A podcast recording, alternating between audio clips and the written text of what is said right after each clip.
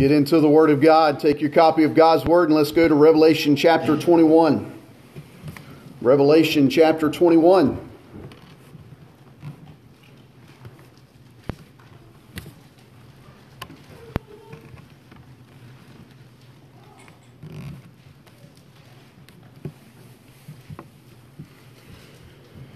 We're going to cover the first eight verses this morning.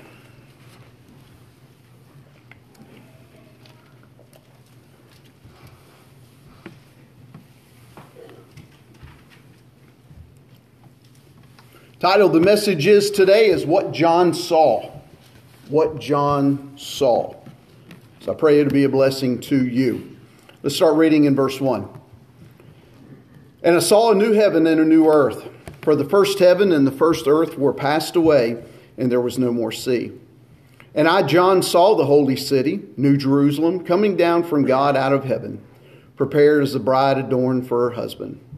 And I heard a great voice out of heaven saying, Behold, the tabernacle of God is with men, and he will dwell with them, and they shall be his people. And God himself shall be with them, and be their God. And God shall wipe away all tears from their eyes, and there shall be no more death, neither sorrow nor crying, neither shall there be any more pain. For the former things are passed away. And he that sat upon the throne said, Behold, I will make all things new. And he said unto me, Write, for these words are true and faithful. And he said unto me, It is done. I am Alpha and Omega, the beginning and the end. He said, I will give unto him that is athirst of the fountain of the waters of life freely. And he that overcometh shall inherit all things. And I will be his God, and he shall be my son. But the fearful and unbelieving and the abominable and murderers and whoremongers and sorcerers and idolaters and all liars shall have their part in the lake which burneth with fire and brimstone, which is the second death. Father, we pray for these next few minutes that as we put our attention to your word, that we hear from you, that we hear and understand what John wrote as he saw. Father, there is a life greater than this life. But yet, Lord, there is a life that is worse than this life. And Father, this message today is about a mode of encouragement. Father, Lord, if there be one here today does not know Jesus Christ as Lord and Savior, maybe they think that they are, but yet, Father, Lord, the Spirit struggles inside of them. But Lord, I pray that this message would be clear and would clarify to their heart whatever that need may be for us as Christians, Lord, that we would just understand and know that this life will not always be. It's just not that we look towards the grave or towards the rapture, whichever will come first.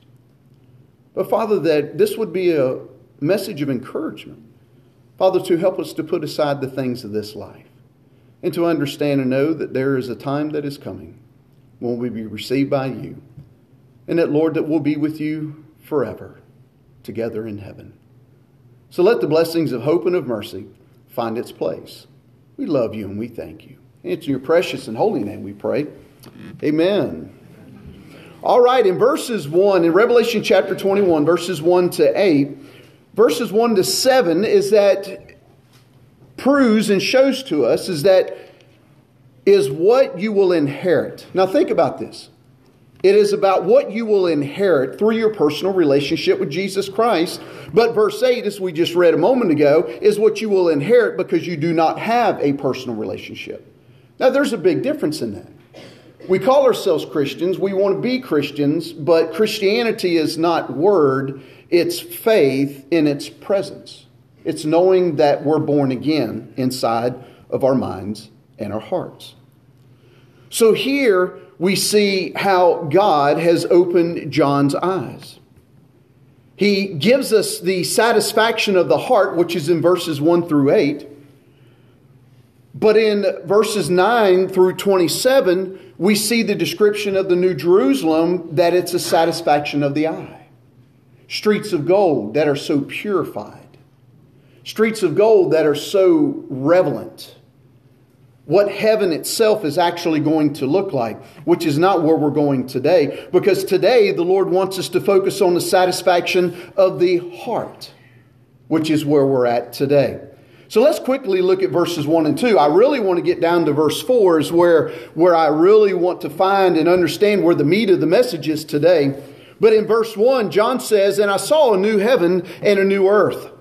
For the first heaven and the first earth were passed away, and there was no more sea. This is the announcement of the new heaven and the new earth that is coming, and that all believers should focus on these things. But the three points in verse 1 is this is that a new heaven, as John sees a new heaven and a new earth, is that children of God, that we are to be forward looking as children of God. That there is something greater that awaits us. There's a hope, there's a mercy, there's a peace. There's a new heaven, there's a new earth. All of this chaos and this mess that sin has created will be gone and be remembered no more. The second thing that he talks about is the first heaven and the earth are passed away. And this is the knowledge of the child of God. This is the motivating factor that leads us into the heart's knowledge of knowing that this is actually real.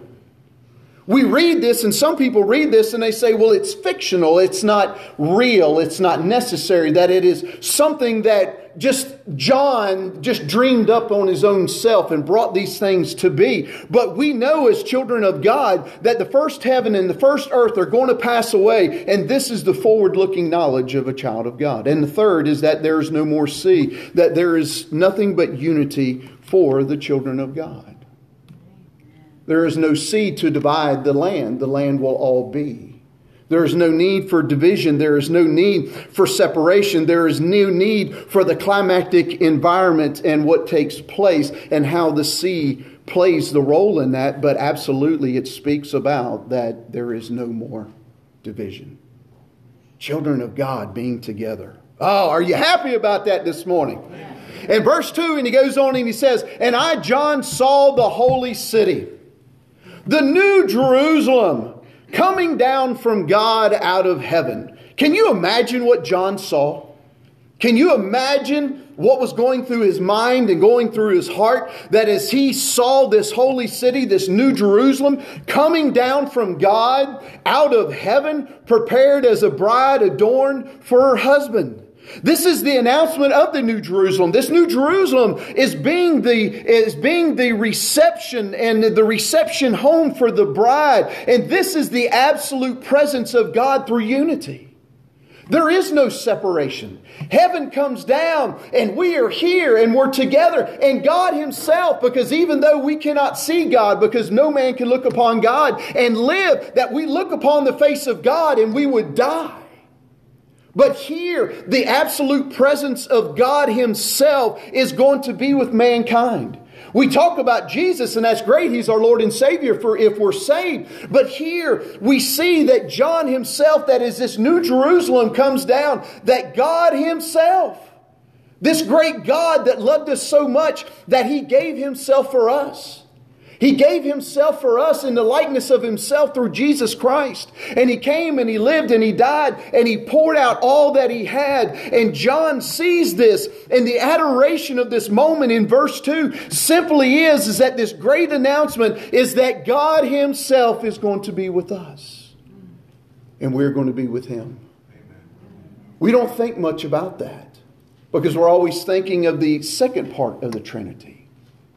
But when we think about the absolute presence of God, what a holy reception that will be on that glorious day when we see Him face to face. Verse 3, he moves on and he says, I heard a great voice out of heaven saying.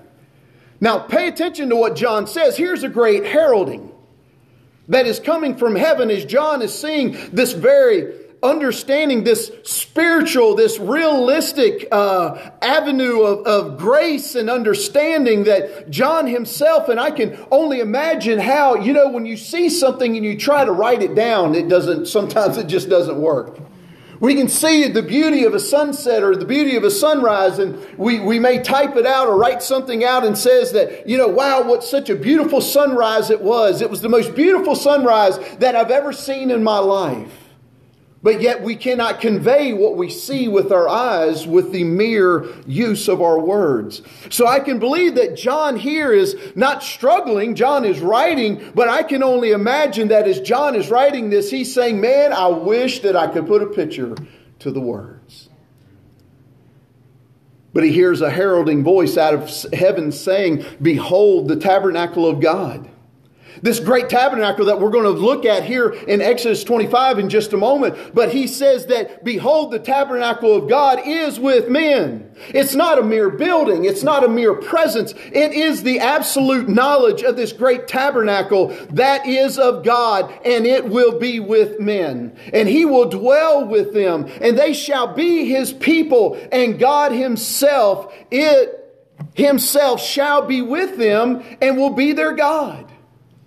We're going to speak to him. He's going to speak to us.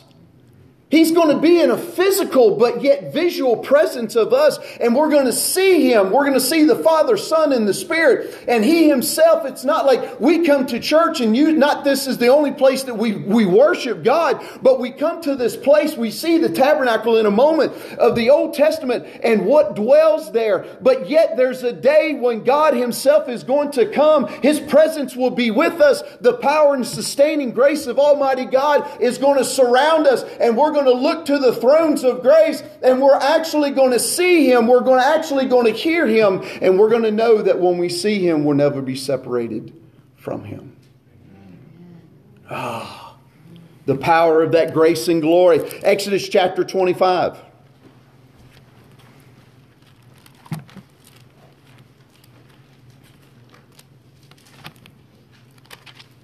I just want to read this quickly. Exodus chapter 25, verses 1 to 9. This is the Old Testament tabernacle, but the New Testament tabernacle is going to be that of the presence of God and of Christ, the power of His glory and the majesty of His grace. But I wanted to give you Exodus chapter 25 and to see here what Moses and how he identifies with this Old Testament tabernacle and the things that took place. Aren't you glad that Jesus went to the cross? Aren't you glad that we don't have to go to a building and give a living sacrifice? Aren't you glad that we don't have to go and give our sins to a man that he may take them before a holy God? Aren't you glad that Jesus Christ is the mediator and the only mediator between God and man? And the Lord spake unto Moses, saying, Speak unto the children of Israel that they bring me an offering of every man that giveth it willingly. With his heart you shall take my offering. And this is the offering which you shall take of them gold and silver and brass. Verse 4 and blue and purple and scarlet and fine linen and goat's hair, the ram skins dyed red, and badger skin and shittim wood, oil for the light, spices for anointing oil, and for sweet incense onyx stones and stones to be set in the ephod and in the breastplate. And let them make me a sanctuary. Now pay attention to what he says. He's not talking about the building, he's talking about himself. And let them make me a sanctuary that I may dwell among them.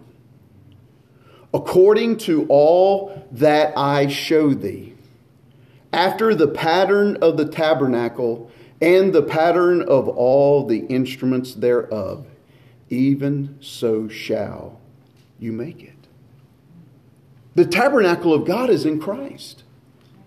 The presence of Christ is in the absolute presence of God. And this is what brings this Trinity together. And it brings this great peace and this great hope. And he talks about this tabernacle, as we've just read here in verse 3, that he hears again this great heralding of the eternity true. And the one is the tabernacle is with men. God, Christ, the Spirit of God is with men. He is with us.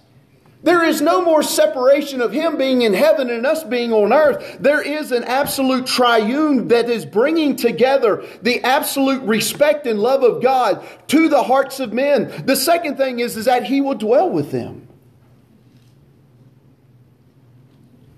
Man has seen Jesus.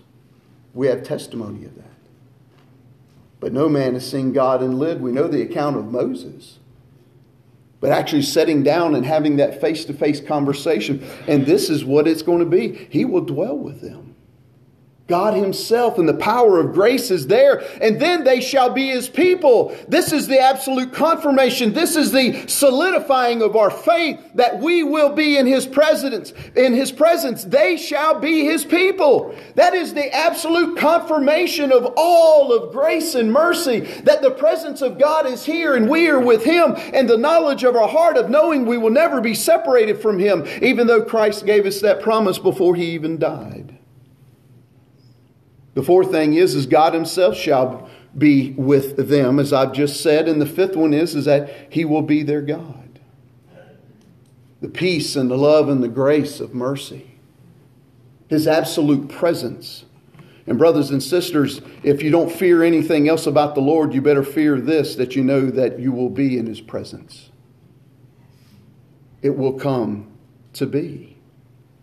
It will be part of history present, history future, but history past.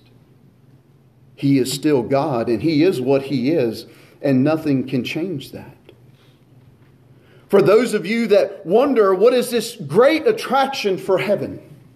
This is something that I've heard for so many years, and I've heard so many people speak, and they say, Well, what is this great attraction of heaven? Why do I want your faith? Why do I want to be a Christian? Why do I want to be saved? What benefit is there? Why do I want to see to become this Christian that you speak about? And I've had these conversations, I'm sure many of you had, and they say, Well, why do I want to become this great Christian when there's still so much turmoil, when there's death, when there's when there's famine, and there's all these things in the world? People killing people and people abusing children and all these things. What is the great attraction? What is it that is in the world? What is it that this God has? What is it that this Christ is going to offer to me that's going to make heaven and make this religion that you speak about so highly so affectionate to my heart? Make me understand. Make me understand. I don't know if you've ever had that conversation or not, but I have. I've had people ask me throughout the years, and even years before I was a pastor, and said, Make me understand. What do you say? What do you say to a person like that? I know what I've said in those scenarios, but what do you say? Well, if the world is the way it is, then God's not as powerful as you think He is. Why is the world the way it is? And if God's grace is powerful than the world and more powerful than the world, then why doesn't God just wipe all of these things away? Why doesn't God just change all of these things? And we can go back to Genesis 3 and we can go to Hebrews 10. We can go wherever we want to. And we can try to convince them with the Word of God. But John, John addresses the heart. He addresses the heart of the individual. So, what is this great salvation? What is this great favor? What is this great God, this Christ? What is it that He has to offer? What is it that's going to take away? What is it that's going to give to? And John lays out the five proofs that sin will not reign in heaven. And if no other time today, amen. The five proofs that sin will not reign in heaven. And here's the absolute authority of God over sin. And he says, and remember, this is something that we're looking forward to. We saw that in verses 1 and in verses 2 that there's a new heaven, there's a new Jerusalem, there's a new thing that is coming, there's a new way that is going to be understood, there's a new life that is to be had, there is a new heart to be received. All of these things that are here. And he simply says, and God shall wipe away all tears all tears is going to be wiped away. Anything in this life that creates sadness unto tears is gone. There's no more tears of sadness. There's no more tears. They're, they're even in the glory state of our own minds and our own hearts that even in heaven, it's not that we need something to make us happy, but in heaven, eternity, everything's going to make us happy. We're always going to have a smile on our face. We're always going to be gracious and glorious and happy and appreciative. Listen, but God must first wipe away the tears. He must take away everything that is going to create a sadness in your heart, everything that is going to create any type of, of just remorse of, of who you are. Because most tears, that even in tears of joy, we find tears of sadness because there are times that when we gain, that we must first experience loss.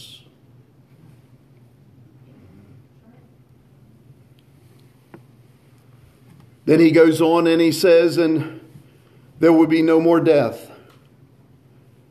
I love these four points that the Lord give me that there is no fear of death. Are you listening this morning? There's no fear of death because you have no absolute knowledge of death. Death is gone. In heaven, there is no death. There is no fear of death. There is no pain unto death. There is no process. The third thing he speaks about is says, not seeing one another die not looking at somebody you love and seeing them wither away, or getting that phone call that a person that you care about has died. We're not going to see that anymore. Anybody want to say amen? amen? And finally, the fourth point was that there is no death itself. There is no death. There is no separation because death occurs and creates a knowledge of separation, and there is no more separation. We cannot be separated from the love of God. The third thing that John brings about here and writes about, he says that there is neither sorrow, there are no griefs or burdens. Did you get that? There's no griefs or burdens. There's, there's no griefs in life. There is nothing that we're going to grieve over. There is no burdens in heaven. There's nothing that we're going to be burdened over. There's not going to be anything that draws of any levels of pain and discomfort in our life. All of these things are going to be gone. All of these things, I don't know about you, but praise God and His glory that these things are not so. There is no death. There is no burdens. There is no heartaches. All of these things are gone. They will not be in heaven. They will not be a part of our life. They will not even, praise God, are you getting it this morning? It is not even something that you will process through your mind. Because it's just not even there. It's not even in your mind. It's not in the presence of God. It's not with Christ. It's not in heaven. All of these things, and I mean every burden. I'm talking about worrying about paying your bills. I'm talking about health issues. All that stuff is gone. Some people's going to hell today, brothers and sisters, and we ought to be happy that we know in Jesus Christ of what lies ahead for us. But everybody that's dying without Jesus Christ could have these same things if they will just trust in Him. This is what they're needing. This is what they need to understand. The fourth one, he says that there's no crying. I love this. There's no deer tuck, tear ducts. It's not even part of who you are. They're gone. I know we need them now. They, they serve a medical purpose. But there is not one time that you're going to shed a tear. There is not one thing that's going to happen to you in heaven that is going to create that. Think about all the sadness that all of us have accrued over the years of just living life. And it's gone. He moves on in verse 4 and he says, There's no more pain. There will be no physical. There will be no emotional. There will be no mental, nor will there be any spiritual pain in heaven. All of these things are gone. You're going to walk through eternity not remembering this life the way that we know it now. You're not going to be remembering those that you lost because if you lost them to Christ and they're with you in heaven, there's nothing to remember of the past. There's only an eternal future to live. You're not going to be worried about the pains of surgery, the pains of Uh, of just the physical ailments and the things that everybody deals with. All of these things are going to be gone. The physical pains are gone. The emotional pains are going to be gone. The mental pains are going to be gone. And most of all, praise God, there is no more spiritual pain. There is no more waiting to get to heaven. There is no more of just striving through life, knowing, as John said in Revelation 21, verses 1 and 2, that they are lying ahead. You're going to be with Him for all eternity. Nothing's going to separate you from the love of God. You're going to walk down the streets of gold and you ain't going to be looking at those streets of gold going, wow, man, look at those streets of gold. They are so transparent. That is so clear. Wow, I don't remember gold looking that good back in earth when I lived back years ago. All that's done. You're not going to be looking at the streets of gold and finding it to be something that captivates your heart. You're going to be living in the love of Christ, just knowing that for all eternity in a day that you will never experience anything again. Amen. So the people of the world, they say, well, what is it? What is it that I have to gain? What is it that this great God, what is it that this great person, this Jesus, what is he going to do? Once again, he's going to wipe away all of your tears.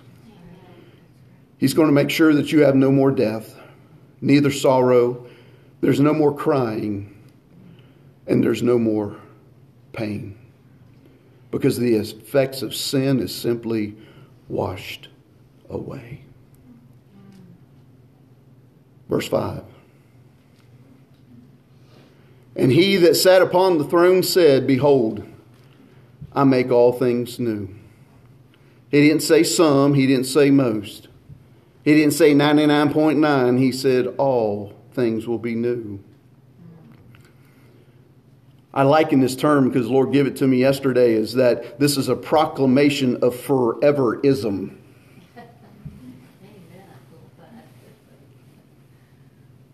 That's a term that he gave me yesterday, and I appreciate him for it.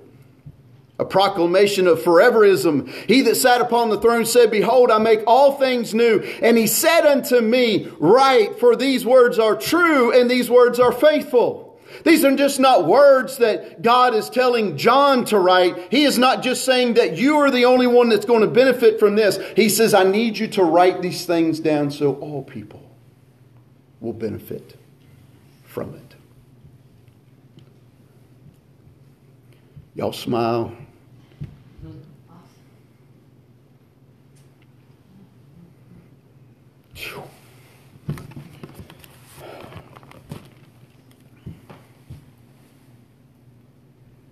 Verse 6. Notice what the conversation takes place here in verse 6. And he said unto me, Has God spoken to you lately? What did he say, and how did you respond? So here he speaks to John as he's saying, Write these things. And he says, Pour these things out before mankind that they can hear my words through you, through you, through your writing, through your articulating of what it is that I'm about to say to you. He says, It is done. I am Alpha and Omega. He says, I am the beginning and the end. And boy, that would behoove all of us today to understand that Christ is the beginning. And Christ is the end. John 1 1 In the beginning was Christ. He was, He always was. And in the end, it's Christ. There's just a small period of time that we all occupy in the time of the beginning and the time of the ending. There's only a small place of time that we all fit into this thing called life. Because whether we want to believe it or not, we're going to die. Unless the rapture takes place, we're going to die. We're all going to go to the grave. We're all going to go to a place that everybody wants to avoid.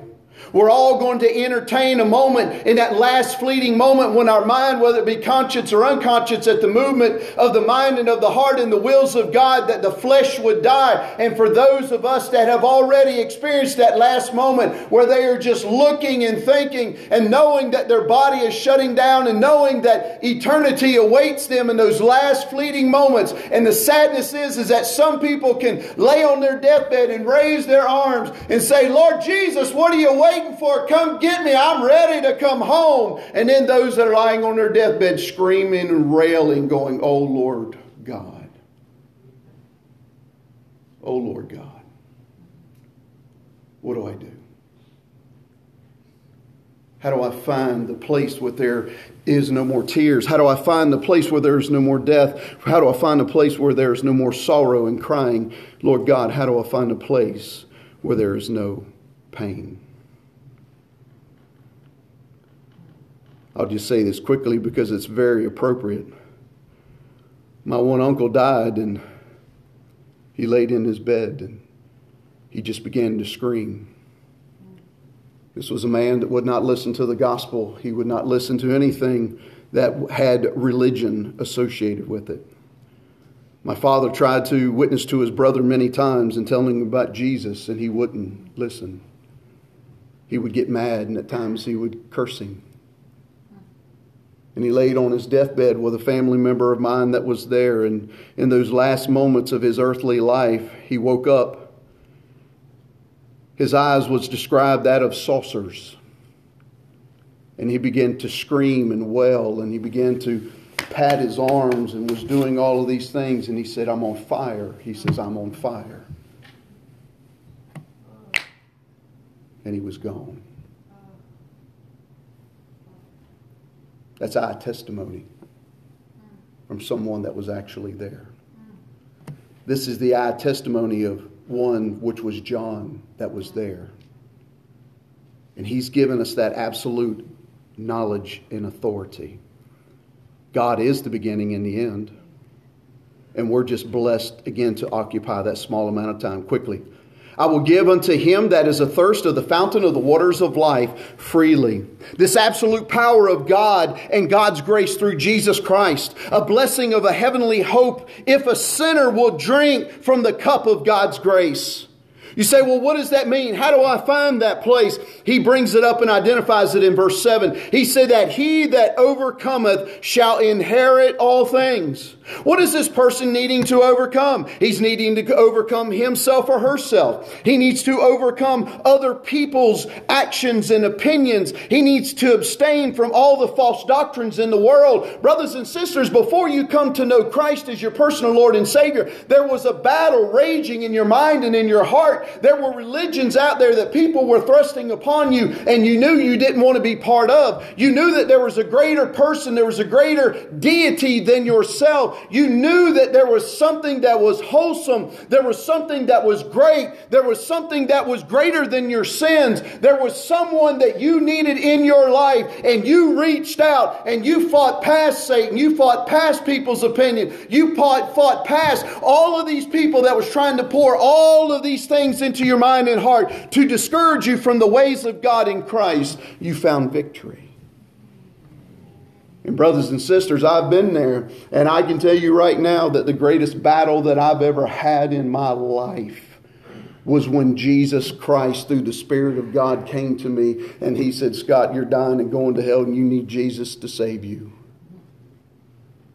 Because at that very moment, I could have ran away. But God knew when He spoke those words to me, I wasn't running from, I ran to. And I knelt down on the altar of grace at that beautiful church on that Friday night. And I poured my sins before Christ and I said, Lord Jesus, forgive me. Come into my heart and my life and save me. Give to me what I don't deserve, but give to me what I absolutely need. Have you experienced that? Hebrews 8:10 quickly says this, don't turn ever, just listen, for this is the covenant that I will make with the house of Israel after those days, saith the Lord. I will put my laws in their mind and write them in their hearts, and I will be to them a God, and they shall be to me a people. So these people that say, well, what is it? What is this God? What is this Christ? What is this salvation? What is all these things that you say that I need. Now you understand what they are. you understand how to receive them. But here's what John says by the words of God.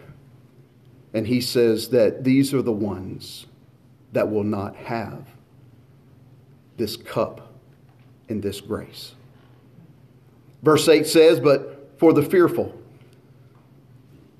one understanding of the word fearful in the Greek means to be a coward, which means to be unwilling to commit.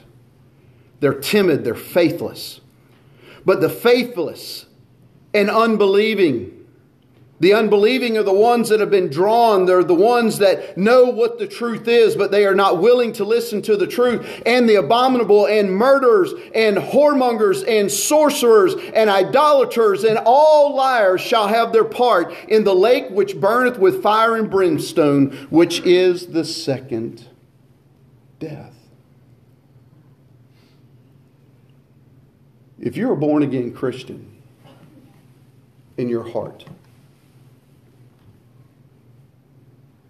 verse 8 should bless you to such a degree that number one, you cannot identify with fearful, unbelieving, abominable, murderers, whoremongers, sorcerers, idolaters, and all liars. That you cannot identify with that. Because in Jesus Christ, your identity has been changed.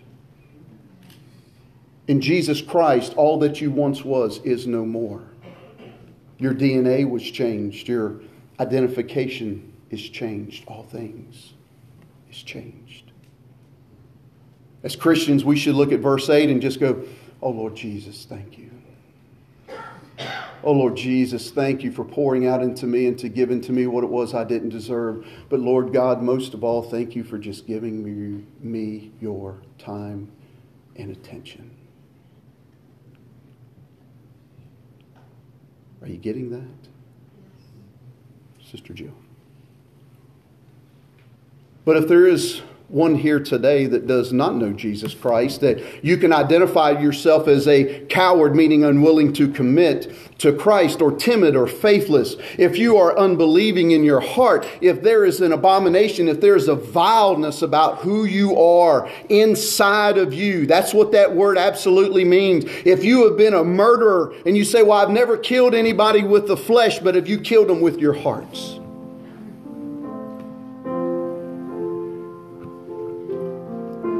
You say, Lord, I'm not a whoremonger. I'm not a fornicator. I'm not a sorcerer. I'm not one that is bringing about the things and the wickedness. I'm not the one sitting there in front of the little crystal ball. But he also identifies idolaters. Have you ever lusted after somebody in your heart? Sexually. That's who you are. Right there. And he concludes that by saying, all liars. Liars over what? Liars over anything. The identity of a liar is not found in one way, but it's found in all ways. But then he gives his parting words. Brother Jonathan, come on up here. And all liars shall have their part, your space, in the lake which burneth with fire and brimstone which is the second death. You're not going to die once, you're going to die twice. You're going to die physically, absolutely, as we all will, unless Christ comes. But there is a judgment that is coming, and you're going to stand, stand before Christ, and you're going to kneel before Christ because the Word of God says every knee shall bow and every tongue shall confess. And then you're going to look at Him and you're going to be going, Oh Lord, oh Lord. And your second death will not be going, dying in the flesh and then going to a grave. Your second death will be going to a place that was only created for Satan and for all of those angels that followed him. What do you need today as we stand?